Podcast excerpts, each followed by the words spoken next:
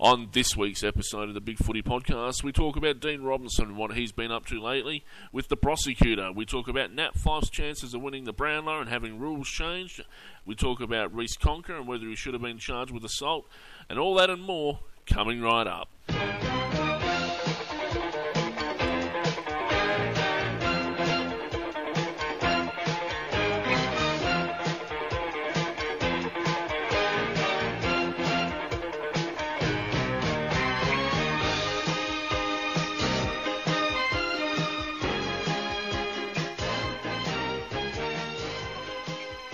Ladies and gentlemen, welcome to another episode of the Big Footy Podcast. Uh, take two, if you're wondering. But with me tonight, I've got a star podcast crew, and I've got some ring ins that have been here before, and uh, we bring them in for special occasions. Ladies and gentlemen, please welcome back the prosecutor. Oh, thanks for having me back. Seems incompetence follows me. and prosecutor's return obviously means we'll be discussing the Asada situation tonight with some new developments or recent developments there. Not necessarily new ones, but recent ones. And uh, for something different, yep. we've also got uh, the stalwart Mike is here uh, from the Bulldogs board. Stalwart is that a new word for you in your vocabulary? Is Uh, it? That's right. I've got a thesaurus open in front of me. Hi again, guys. Good to see uh, you back, or have be back on the show. And the lying and thieving Seppo is here. Oh, I think that's generous words when you consider the umpiring that went on Thursday night, Wookie. But I'll, I'll take that and uh, welcome back. Yeah, so I seem to recall a very dodgy 50 being played in the in the last uh, couple of minutes there that may have uh, gone against us. But then again, we also had a ruckman and a midfielder decided to go out of bounds rather than. Uh, anyway, I could go on. There may be a recording of me somewhere abusing the life out of David Ellard, David Ellard in the last minute of the game, but uh, anyway, I may have cursed all West Australians from now till eternity. But that's beside the point. Anyway, gentlemen, what were your highlights from the weekend? Uh, well, my biggest highlight was that result of Freo scraping over the line in uh one of those heart wrenching uh, games. Ones you don't rush out and watch the replay again. Um, but it was just a highlight to watch that game ebb and flow right the way through. And um, yeah, it's just great watching Freo first time on a Thursday night get the uh, four points against uh, your favourite team there, Wookie. Well, luckily for you, Seppo, you had something to be joyous about. But for me and other dog supporters, there was nothing joyous about watching uh, our team getting steamrolled by Hawthorn in the last quarter uh, down in uh, Aurora Stadium. So, not much, unfortunately, in the term of uh, dog supporters to be happy about. Well, um, I had a lovely little anecdote that I said in the first take. Um, but in the interest of time, I'll give you the too long didn't read version. Kicked a football for the first time in about three or four years, and I had fun. So that's my little uh, positive for the football week. Mm. And I think my highlight was uh, Mark Murphy's goal uh, very early in the game against uh, Fremantle. Uh, obviously, the game itself. Not the biggest of uh, highlights for me, but still. A great goal kick from the Eagles' pocket, according to uh, Basil Zempilas there. Just like to remind us in, in the Fremantle Geelong game, or Fremantle Carlton game, that there was um, The a couple West of Coast Eagles references pocket. thrown, thrown in. But who's who's obsessed? Wow. I thought we were talking highlights, not Basil Zempilas' uh, commentary. That's true. That's, we'll leave that for the lowlight section.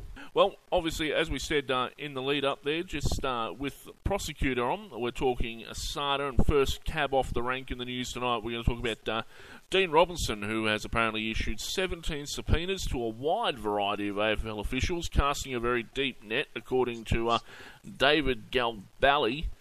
Um, Pros, what's going on here?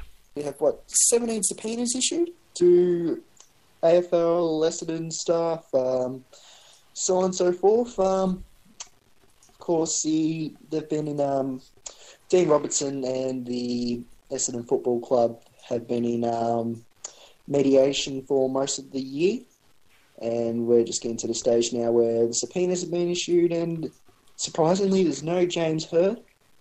Uh, and who else isn't? I don't think there's any Danny Corcoran as well, which is a bit surprising. Though Mark Robinson makes the list. All makes for a good little soap opera, doesn't it? I thought that was interesting that Mark Robinson made that list. I reckon that's pretty funny, to be honest. That'd be very interesting to see what he hands over. I see as That'll, well. be half, that'll be half the. Um, you want to know how David Gallaby is it? David Gallaby? David Galbally or whatever his Galbaldi. name is. Well, Gallaby? Yeah. Yep.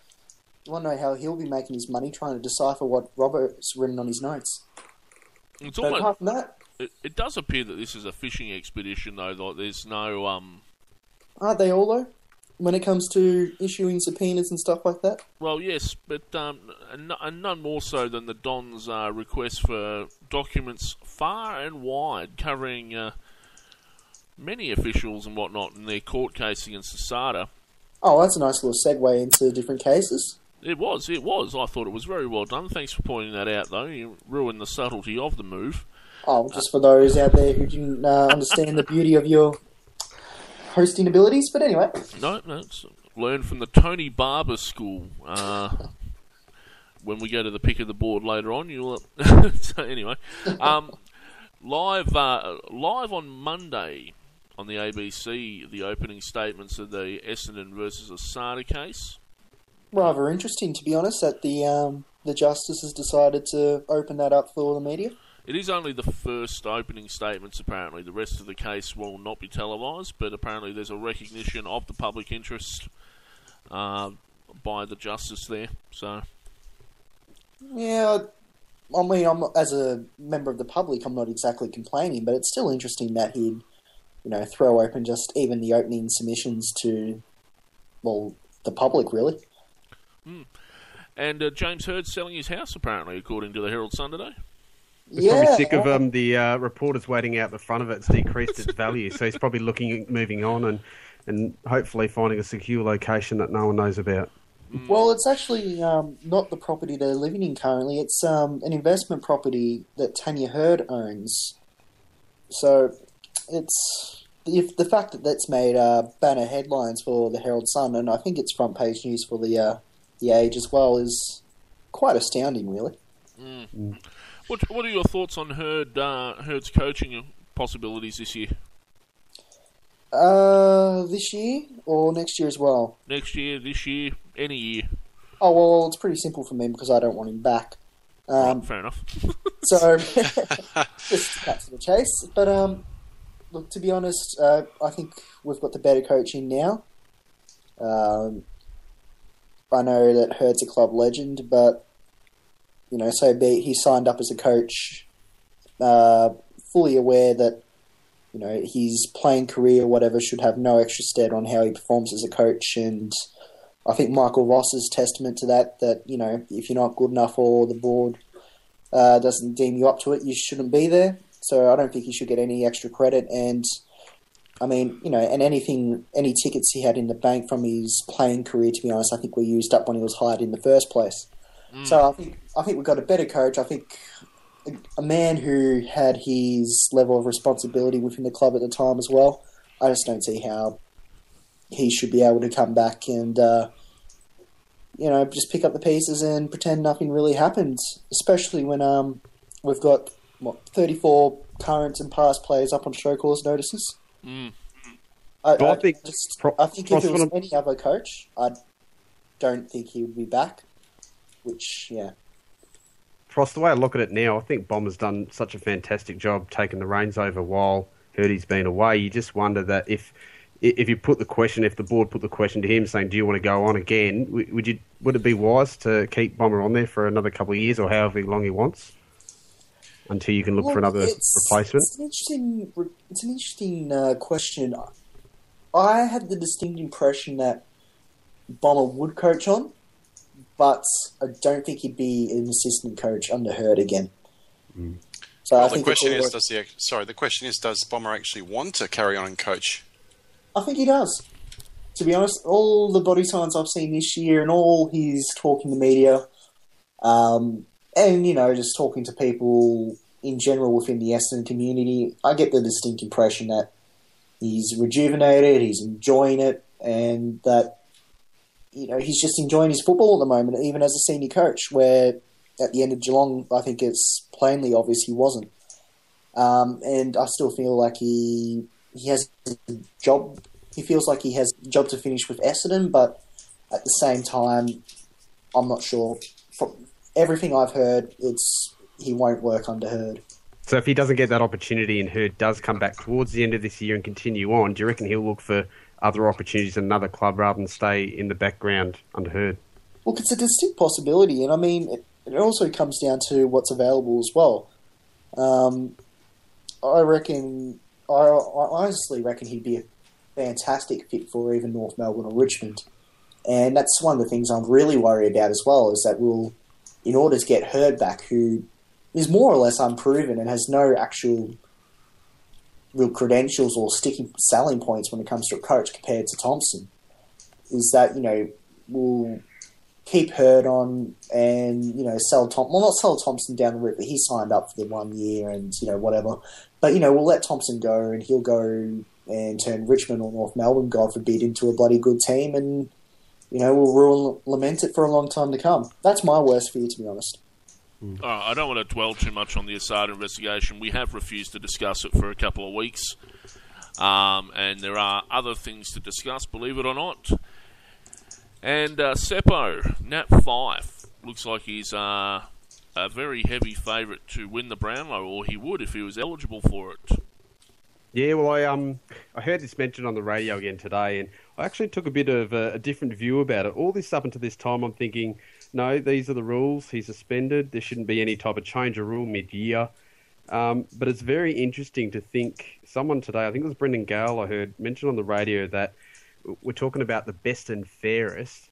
Yet there's a lot more scrutiny on the players these days. That cameras, there's so many more cameras around, and all these incidents that are happening now. Would they be deemed, you know, reportable back in the day that all these past Brownlow winners are they being measured on the same sort of set of guidelines and scrutiny? That you know, this Fyfe is an accidental suspension, almost this head clash that's been brought in. In vogue, it was rule of the week when he got done, and um, he's he's copped his two weeks, and it was technically it was only supposed to be one, but two because of the, the points I think he had sitting there. Um, but it's just ridiculous that it's it's got towards this, and I don't know if they can award retrospective medals, but it'll be pretty hollow for the person, say if it's Selwood or Ablett that finishes second to Fyfe if he's a couple of votes in front, and he's um yeah he doesn't get the um Brownlow. But I'm not too fussed about it, but I am. It did bring a new thought to my mind on the whole point of view that there is a lot more scrutiny on um, you know suspensions because there's just so much more camera and footage around these days that it makes harder for you know the best players to be counted fairest as well. So what I, what I'm hearing is that it was you know fair enough to obey the rules and everything for the last you know 60 years, but now that it's a Freo player with a shot at it, you're all, all against it. and hey, hey, let's remember we've been through this before. Um, you don't want to cast aspersions on Freo supporters here. Oh no, no, no, no, no, no, no, no. But but rules are rules, and you know you, you can't change a rule midway through a season to make one player eligible. You have to wait until the end of the year. I'm yeah. sorry if you're going to re- if you're going to review the rules on you know what constitutes a suspension, what constitutes a report. You can't do it mid-season to make someone eligible for a Brownlow. Will we be better off potentially at the end of the year sitting down and saying, if a player's been suspended, that they know they're no longer eligible for votes, or do you prefer that we go along giving votes out to those who are clearly not in the running to win it? Well, that is an interesting thought, but I wonder if any of the players actually include Brownlow votes in their contract. Like if they hit a certain amount or lead the club in their Brownlow votes, that actually get some trigger clauses. But we, um, maybe not the Brownlow, but I suppose it's the best and fairest. So maybe that is one way that even the umpires. I wonder if they're subtly, you know, knocking him back. Like surely Fyfe would pick up three Brownlow votes for his effort carrying the whole team across the line against Carlton on Thursday. So he should technically get three there, but if he doesn't in certain matches, you just wonder if the AFL have gone to the umpires and say, you know, just take a couple of five here and there. Don't let him win it in a canter. Well, who knows? That's, that's, my tin tinfoil hat on, but who knows? You know, it's reasonable to ask, though. I mean, should the umpires be required to know who's eligible and who's not? I mean, God, it's hard enough as it is for them just to bloody officiate a uh, a game and uh, interpret the rules properly without them having to worry about who's you know eligible for, for votes and who's not. And does that actually turn, do we reckon that would impact on their decision making when they aren't giving out votes? For instance, say you know, they can't decide who gets three or two votes, and they'll go to themselves, well, so and so can't win, so let's just give him three votes. So it's interesting to see whether it does actually affect how they vote in the first place, anyway. Yeah, love to be able to fly on the wall in the conversations when they're putting their votes in. But it's quite interesting seeing Fyfe is actually that far in front in the AFL coaches' votes. I think he's almost 12 Yeah, or 13 points clear, yeah. I think. So Look, I can up there. understand. I can understand the frustration from the Freo supporters. We've been there with with Grant, so you know we understand that. But I guess you've got to be consistent for all, and that's what it really comes down to: uh, a consistent rules basis for eligibility. And I'll still stand by the by the uh, belief that if you're going to change the rules around that, sure, but don't you can't do it mid-season to How- make someone eligible for a Brownlow. How That's is all right. it? How is Fyfe it will that, pick up his Norm Smith medal at the end of the year, so he won't need to worry about his Brownlow. And I think a Norm Smith, but Norm Smith is better than a Brownlow. Yeah. How is it that every time a discussion about changing the Brownlow voting comes up, that someone brings out the big chin himself? Well, it's a, it's relevant to the conversation, isn't it? Really. Every time, there's always some guy from Footscray. Uh, We just have to remind you, Chris that's all, that it was Ian bloody Collins and his fault. let me tell you something. Let- Let me tell you something. Rah, rah. if guys like Greg Williams can win three Brownlows, there's no reason why Nat Fyfe can't do it fair and above board. Now, this is where the topic becomes interesting because I think that um, in this is Fyfe in particular. I was at the time, you know, absolutely for the suspension, and now obviously when you have the Vickery and Conca incidents, it makes me realise that it is a shit. It's a shit suspension. Let's not let's not kid ourselves here. But at the same time, under the current rules, it's and interpretations, it was the correct decision at the time. Now, I don't think there's necessarily a Brownlow issue here. I think it's more the, you know, match review panel and actually adequately uh, assigning responsibility for an incident and actually what you, you know should be actually uh, what should actually receive consequences in the first place. Yeah, the So I Brownlow is a byproduct of the actual flaw in the whole system. It was a fast Exactly. rule of the wall, re- and that's why we kicked up a big fuss when it happened. But I suppose I wonder if they're going to include that vision in next year's rules of the game DVD that gets circulated out of clubs. That you know you can't do what Fyfe did, or are they just going to brush it under the rug, going, "Yeah, we uh, stuffed that up, and let's not speak of that one again." Yeah, it was just it's terrible all around. And if he does win, which is a very big possibility, it's going to be such a shame, and it's going to be uh, it'll, it'll be very I don't want to say tainted for whoever does win it, but it be very it, it's going to be an odd feeling anyway if that does eventuate. It'd be great if it goes to Ablett actually, because he almost deserves it. And up until his injury, he you would say that he's and he'll probably be leading the counts over Fyfe. So hopefully, if it does work out that way, um, hopefully Ablett does win it. He'll be a deserving second. So it'd be interesting if um, how Tom Rockliff polls as well, given he's ineligible. Not sure. I haven't been keeping up on Tom's votes, but I know he has been getting a lot of uh, BOGs, so he's certainly going to be up there and poll well. Well, is there any other key midfielders in the comp that could be looking other than Rockliff and Fyfe that has have has had suspensions that could be right up there? Would you say Selwood and Pendlebury? They're both fine, so they'll be two or three others that will be right up there on the end end of the night. Brownlow wise. I think maybe you've got to look to the Smokies, the Dark Smokies, and, and who who might be a Smoky. I, th- I might have thought Parker at one stage, but I don't know how he's been playing recently. Or no, was it Kennedy? Parker or Kennedy? Dyson I. Heppell, Essendon wise, Dyson Heppell might be a smoky. I mean, he's genuinely been our best player all year, and he's even in losses. I mean, he's got forty odd touches against Geelong and the like. He won't win it, but I think, oh, given that you know half the bloody leading fields either missed six or seven weeks or suspended, he might actually make a decent run at it. I mean, it's more realistic. I think Plugger actually mentioned Lenny Hayes before. Um, I don't know how he's actually been going, but I mean, there's there seems like there's a pretty deep pool of players there, as in Smoky wise. Um, when it comes to who could actually be a surprise, you know, dark horse and Brownlow night, as opposed to in recent years where there's only been one or two possible players. Hmm. But you know, I mean, saying that, it, it could come out that um, it could be Ablett. You know, even though he hasn't played since what round fifteen? Hmm. I think Well, I think the numbers. He said he's hmm. roughly up into his injury, he's got 22 votes or something like that. So I think more or less everyone would be happy or satisfied if it was Ablett to win. I don't think there'll be any qualms with him not being the best player when he was playing and all that sort of stuff. But he has missed what? He's going to miss six games, I think. To the end. More six more or less, but I mean, his form was such that he was absolute Monty to win before he got injured. So It's not impossible. It, it can happen. It has happened in the past, you know, where players have been out injured through round 14, 15 of the season and actually gone on to win the Brownlow. So, you know, it's not it, it's not something that happens very often, but it has happened before. from memory, in two thousand and three or four, James Hird ended up uh, being I think it was two or three votes off the Brownlow, and he missed about seven or eight games for the year.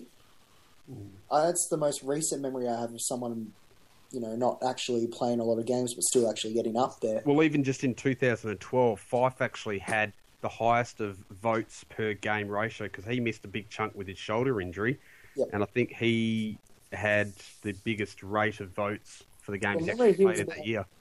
From memory, he got about one point four four or something votes per game, which was above Jobe Watson. All right. Um, Reece Conca uh, was brought up earlier, I think, by prosecutor. Um, he was uh, he got two weeks for his uh, deck, well, decking from The behind. coward punch almost into the back of. Well, he attacked him from Giant. behind. He uh, he tried to king hit him. So, Yeah. as far as I'm concerned, now David Galbally today also saying that Reece Conca should have been charged with assault. Um, pr- probably not that far. Maybe attempted assault if there is such a charge. Um, how did you see the? How did you see it, Goss? Well, it's an interesting question how, or the proposition anyway, how on-field incidents get separated from real-life incidents. Um, I mean, if he was to do that on Saturday night or whatever, if he did that to Dale Gartlett, would he get charged with assault? Do you reckon? Yeah. Absolutely. If he So walked up, you know, what does actually being on a football field, for instance, um, you know, take away those, you know, your responsibilities as a member of society?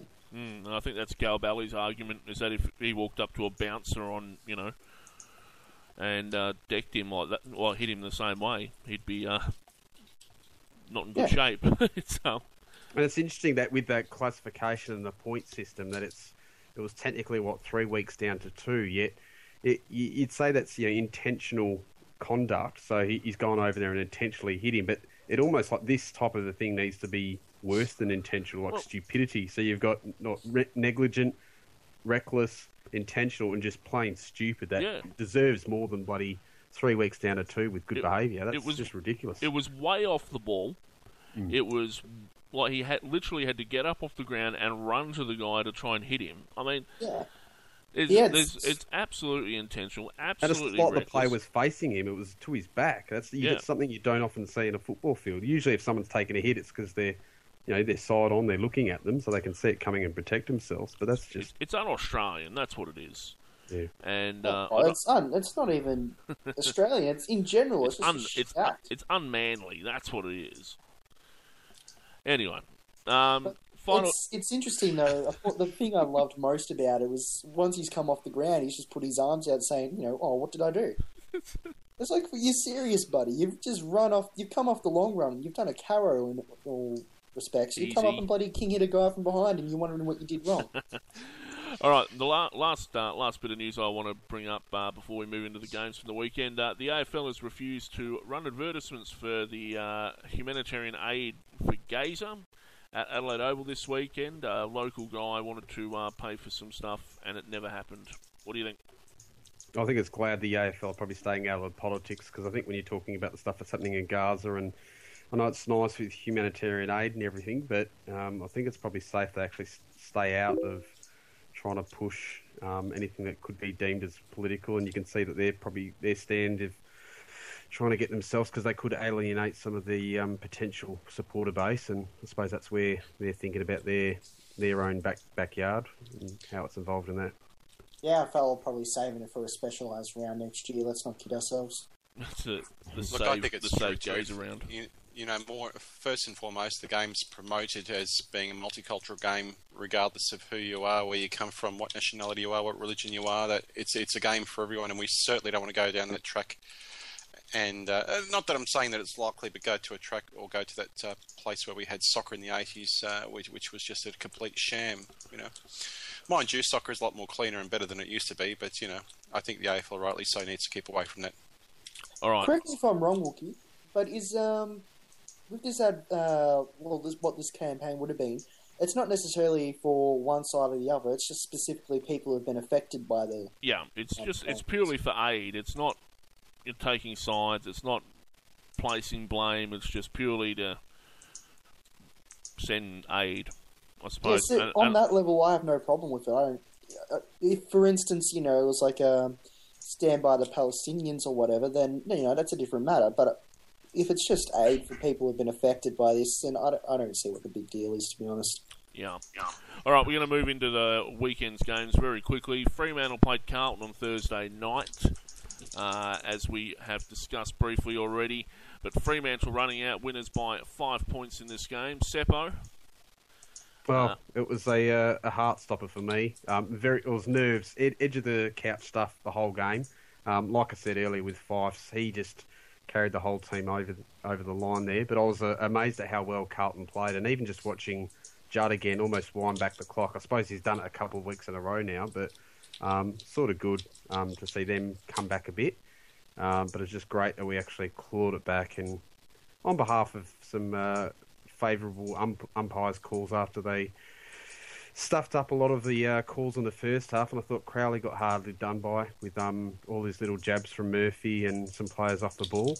And um, I'm glad, actually, this is probably not related to the um, the game, but um, Freo absolutely submitted some evidence with a medical report and downfield vision that I think got Nick Graham with a reprimand for his knock on Crowley. They actually put him um, on his haunches over an hour forward 50 off the ball. So it's great that the uh, they AFL didn't look at that incident, but Freo had to go to their extra stretch to actually um, provide some evidence to finally pin someone for uh, a dirty act on uh, Crowley. dibberdobbers. That's what Ooh. Fremantle are. Cheats and dibberdobbers. Doing the job that the AFL should be doing. You heard it here first, folks. Freo cheats and dibberdobbers who wear nappies. Uh, Friday night, Sydney played Essendon in uh, one of the bigger games of the round, perhaps. Uh, and Sydney, unsurprisingly to most of us, took this game out by 22 points. Prosecutor. Yeah, I think in the end it was a pretty mundane game all round, to be honest. Uh, good to see Tim Membrey make his debut. Didn't look out of place, so good on him. Probably won't play another game for Sydney, but them the deals. But um, apart from that, it was a yeah, as I said, pretty mundane game. Essendon uh, didn't play their best footy, but in the end, it's our it's probably the last game that we went into for the year where we won't be favourites. And um, you know, to get away with a 22 point win against Sydney at the SCG, I mean, you take that every day when you've got uh, four winnable games coming into your last home stretch. So you know, rebuild, work on the areas that we need to, and um, you know, all in all, considered it wasn't a bad loss. Okay, Adelaide played West Coast on Saturday afternoon at Adelaide Oval. West Coast, uh, perhaps surprising many by getting up over the Crows. Uh, 33 points in the end. Uh, guys, does this kill Adelaide's chances of winning the flag? Well, it makes it very hard for them. Jeez, that's uh, I think they died in round one. Uh, But, uh, But uh, yeah, look, I, I think it was, it was definitely a match that Adelaide did have to win. I did see the game, and and um, they just looked nowhere in it. Unfortunately, um, it's just one of those ones. Unfortunately, that they're going to come back to rue the loss. They more or less undid the good work they did against Collingwood last week. Uh, I mean, before the round started, you looked at you looked at the draw and you thought, okay, Adelaide should make it. But you know, you have a game like that on the weekend against West Coast where they're fancied to win. That's probably one of the, the games you're most likely to look at and say, okay, we'll more or less bank that game. To you know, cough that up. I mean, it's put them from being the favourites to fill that eighth position to you know, trying to keep their head above the water now. So it was a terrible loss for them, and well played to West Coast as well.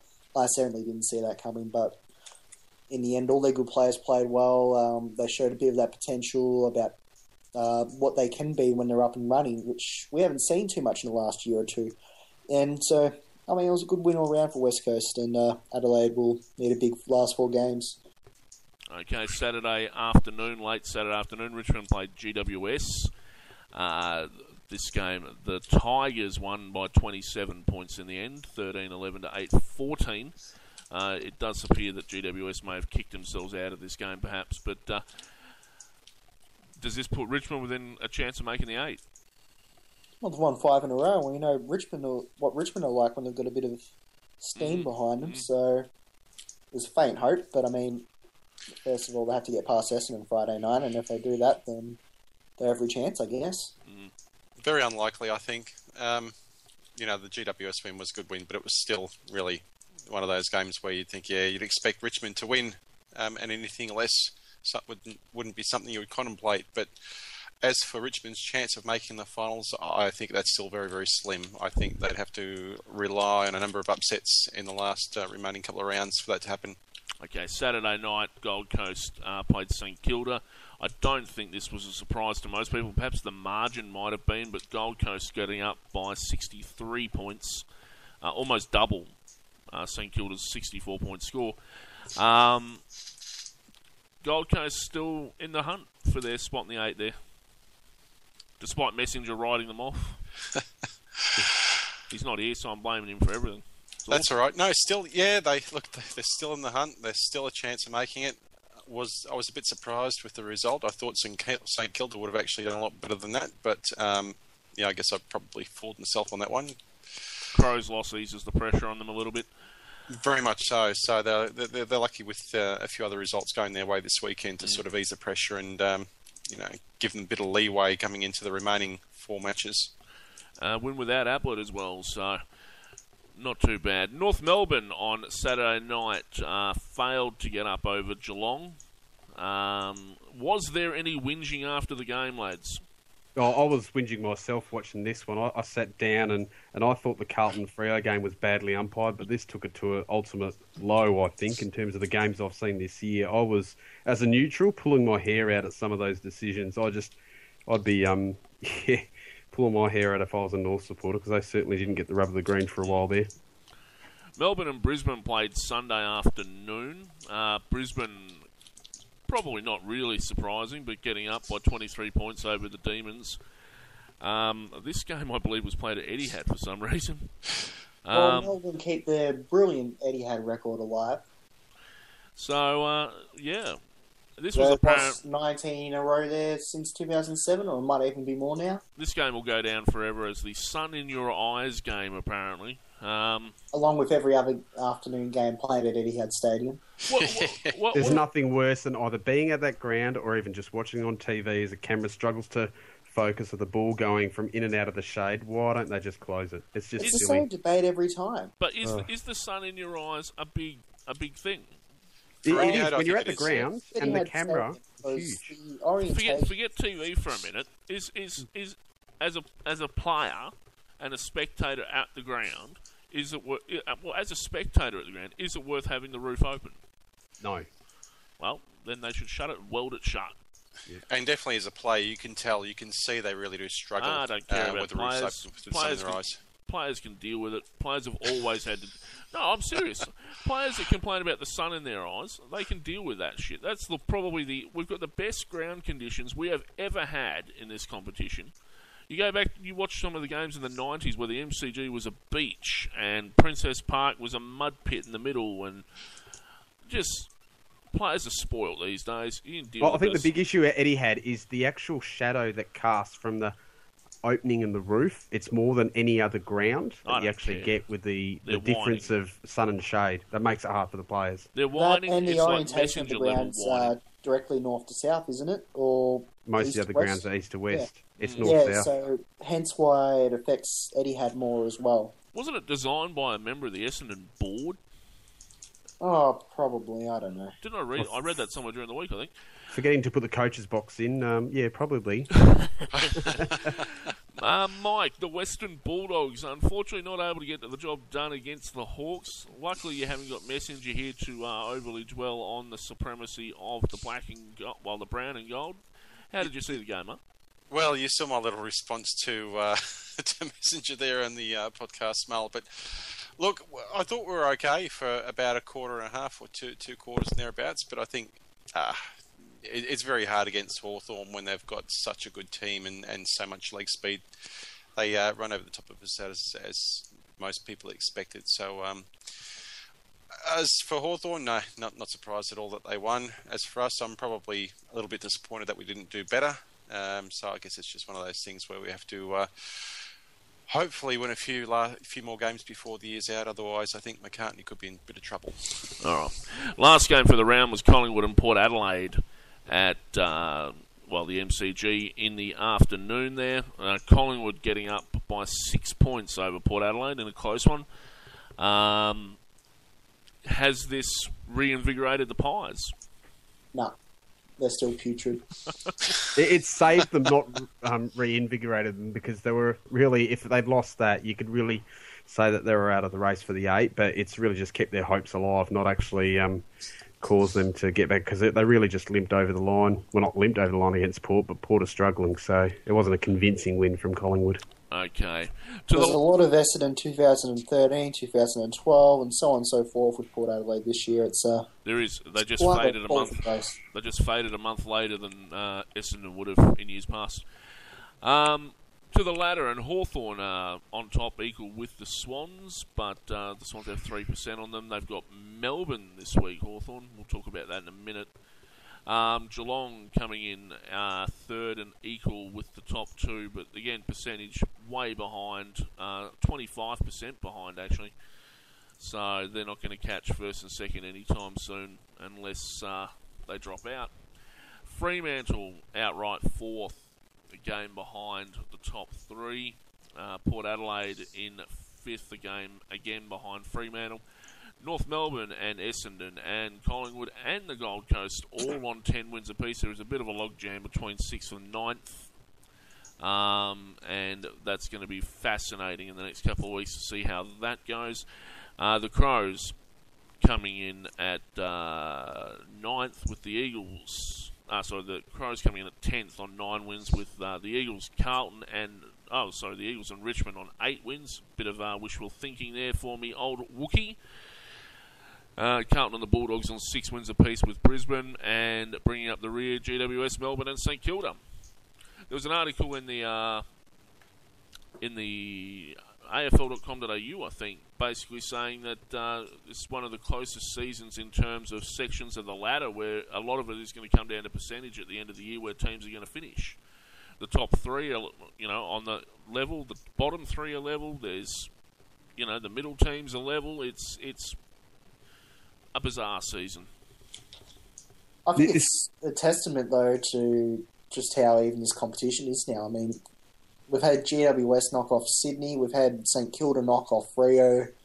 Uh, there's just there's no giving wins anymore. It's genuinely tough. Each you know each uh, week, if your opponent has you know, one of their days, then they can get up. It doesn't matter if you're Sydney. It doesn't matter if you're St Kilda. It just it, it's a great to watch, to be honest, because you know you rock up to every game and you don't know what will happen. and it is good to see the bottom teams level like they're even evenly distributing the wins and the losses and just I think um, it was always going to be that way once GWS started to develop. Melbourne improved under a different coach. Even the Lions improved a little bit, I think.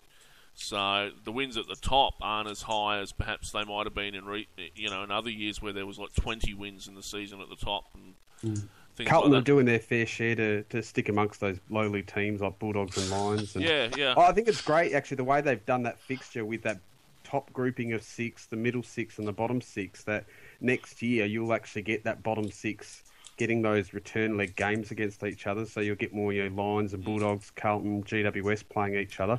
I think it's a great way they've done that fixture, and it's actually levelled it out a bit more. Mm. Yeah, gee, more Twilight games, just what everyone wants to see. Not, not necessarily the actual time, but the way that you get the, the double up games. I think it's it's yeah. a lot better. Someone's going to cop it as long as they don't keep on putting uh, people in the Sunday night times.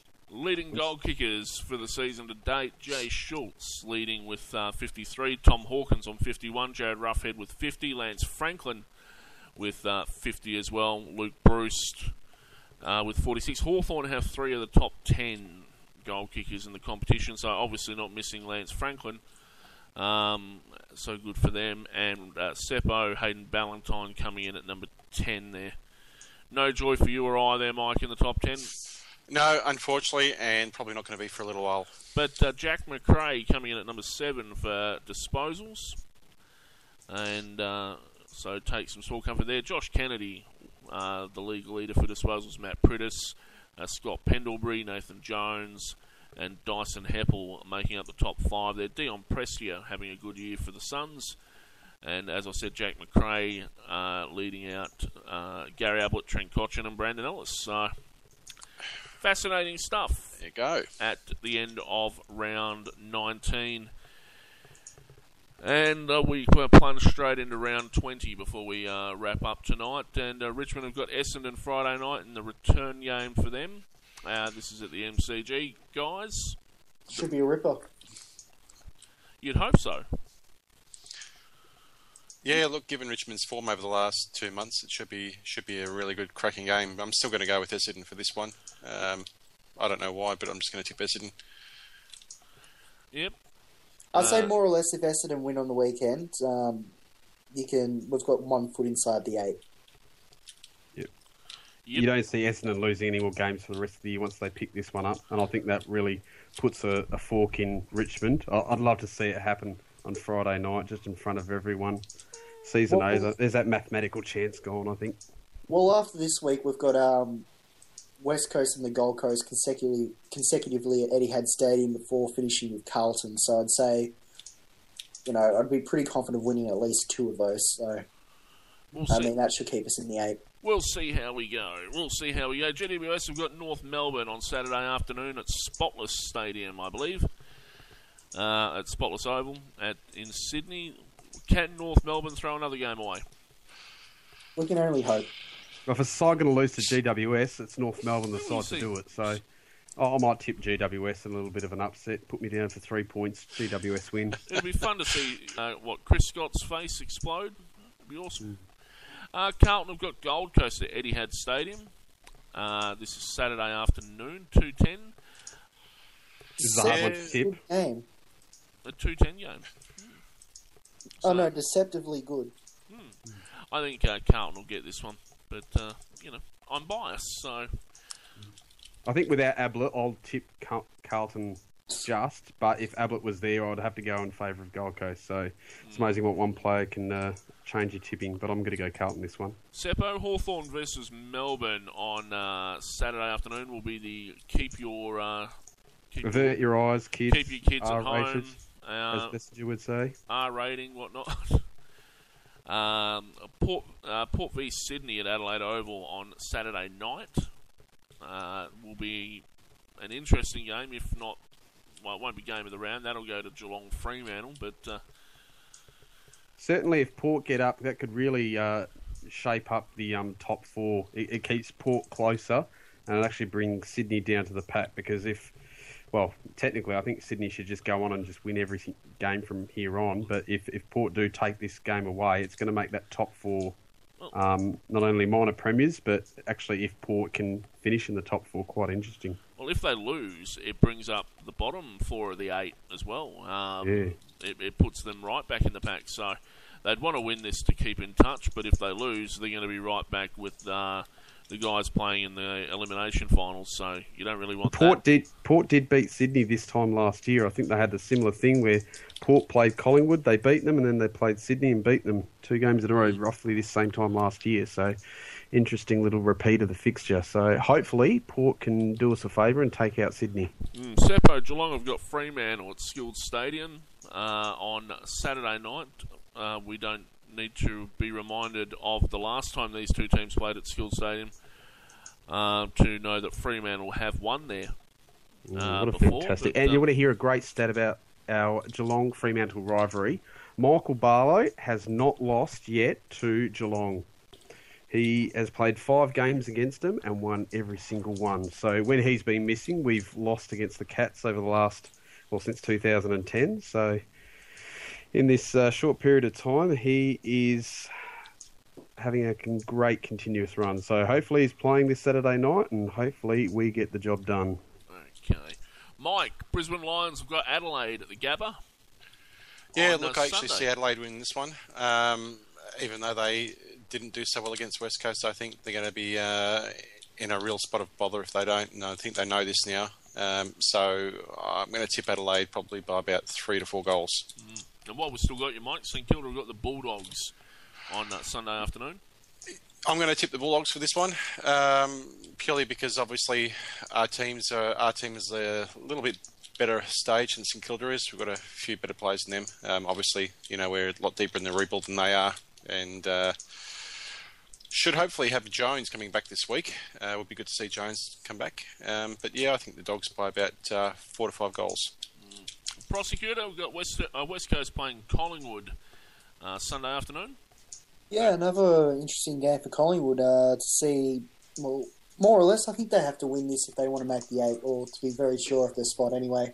Especially with the, they've got Hawthorn in the last round, and Collingwood dropping two games really would put them on the brink. So it's a must win for them, and if they don't win it, I'd more or less put a line for them for the rest of the season. And West Coast are in some good form, so it'll be interesting to see if they can continue on with that. I'd go West Coast myself by about three or four goals. Alrighty, before we wrap up, guys, what are you what are you expecting to see on the weekend? What are you looking forward to the most? Well, I'm looking forward to the um, Crowley tag against Johnson. I think Ross Lyon's come out today and said that he's going to go to him. So I just can't wait for the um, the MRP findings on Monday for the fallout for this event. You know that there's something going to happen. If not, it's going to be retaliation. There's going to be, I think the um, 50s and free kick counts going to be higher than the scoreboard. So they'll be um, putting on some extra statisticians down at Champion Data for this game. It's going to be um, a fantastic one to watch if you're a, a neutral. Yep, Mike. Look, I was going to say again, the uh, the Crowley Johnson tag will obviously be on everyone's uh, agenda to watch that game this week and see how that ends up. Um, uh, uh, the, the uh, Essendon sorry Richmond game, I think would be interesting one to watch too. Um, I think there's they're both teams obviously still going to be, uh, especially Richmond, still going to be hopeful that they've got a spot in the eight, and Essendon will uh, be uh, playing, uh, I think, a, a decent brand of football to uh, cement their spot in the eight. And prosecutor. Yeah, more or less. I'm looking forward to trying to make it home alive from the MCG Friday night. uh, either, you know, Richmond get their head of steam up and they go to six games in a row and their supporters are unbearable, or you know their finals are over for another season for Richmond and again the supporters become unbearable and the cycle of hope uh, starts from the bottom again. I'm looking forward to seeing Carlton play uh, Gold Coast. Gold Coast still playing for their spot in the finals. Um, they've got one at the moment, but they they need to keep winning. So this is a must-win game for them. It is a winnable game for them probably, um, but Carlton are playing some good footy at the moment as well. So we'll see how it goes. Um, prosecutor, you're going down to Royal Park this weekend. Uh, we do have our little international competition beginning, don't we, on Sunday? Yes. The International Cup begins actually begins on Saturday uh, with Saturday. a parade of nations and various other things as the AFL rips off various uh, international games. But uh, on Sunday, the ga- the the matches actually begin, and so the ca- our Canadian uh, friends will be playing at ten thirty in the morning at Royal Park. And they've got some games there. In fact, you can see the first and seconds of the Canadians play uh, one after the other on Sunday. So I won't be getting I'll down no there. doubt um, try and make an appearance at some point. Uh, obviously, Renee was one of the best stories of 2013, and and amidst all the, uh, I mean, when we had her on the podcast, Wookie, we said to her, having her there and talking to her, and I mean, celebrating her story as well was one of the more positive stories we had in 2013, It was especially possibly with the the um, drugs, uh, with the ASADA stuff happening and all that. So. It'd be terrific to get around there and see some people just enjoy their football and uh, you know, just embracing what's all fun and good about the game. I think it's I'll, just cer- sorry, I'll I- certainly be heading down there on Sunday as well. And if it wasn't for that thread on Big Footy, I don't think I would be giving two hoots about this international competition. But the fact that Big Footy's almost aligned itself to Canada, I'm going to be getting down there and showing my support on Sunday. So I'm going to make sure I can uh, get along and see at least one of these games. I think it's hilarious that they put on more jumpers like for sale just on a on the basis of interest from Big Footy. Well, that's what that's the because they were supposed to have a deadline of a couple of weeks ago, and they've extended it solely due to uh, interest from big footy. So big on the Canadians uh, this year. We may have to find another team to support next time it comes around. But uh, it's it is good to see the interest um, and good to see some of their work paying off for them. In any case, that's all we've got for tonight, guys. Unless you have anything else you want to add before we sign off. Oh, I haven't been on since um, Carlton hired Steven Triggs, so I just want to say kudos to Adelaide for finally ridding themselves on him, and uh, commiserations to Carlton on the years or potentially only months to come. We, may have actually discussed this uh, last week or the week before or whenever it happened. I can't remember what you, what rant I did that time, but uh, And to make a topical reference, um, I look forward to getting a defamation threat from uh, Steven Trigg on my text messages anytime. all right. Anyone else? Final thoughts? No. All right. Well, it's good night from me. I've been the Wookie, and I'll say good night to Mike. Thanks for coming on again, Mark. Thanks, guys. Good to talk to you guys again. And good night to Seppo. Uh, good night, and I hope you guys all survive the weekend. I even remembered his name this week. And good night to Prosecutor. Thanks for coming on. Cheers, guys. Always a pleasure. And uh, that'll be all from us tonight. Uh, make sure you get down to see the Canadians on the weekend. We'll see you all on the forums.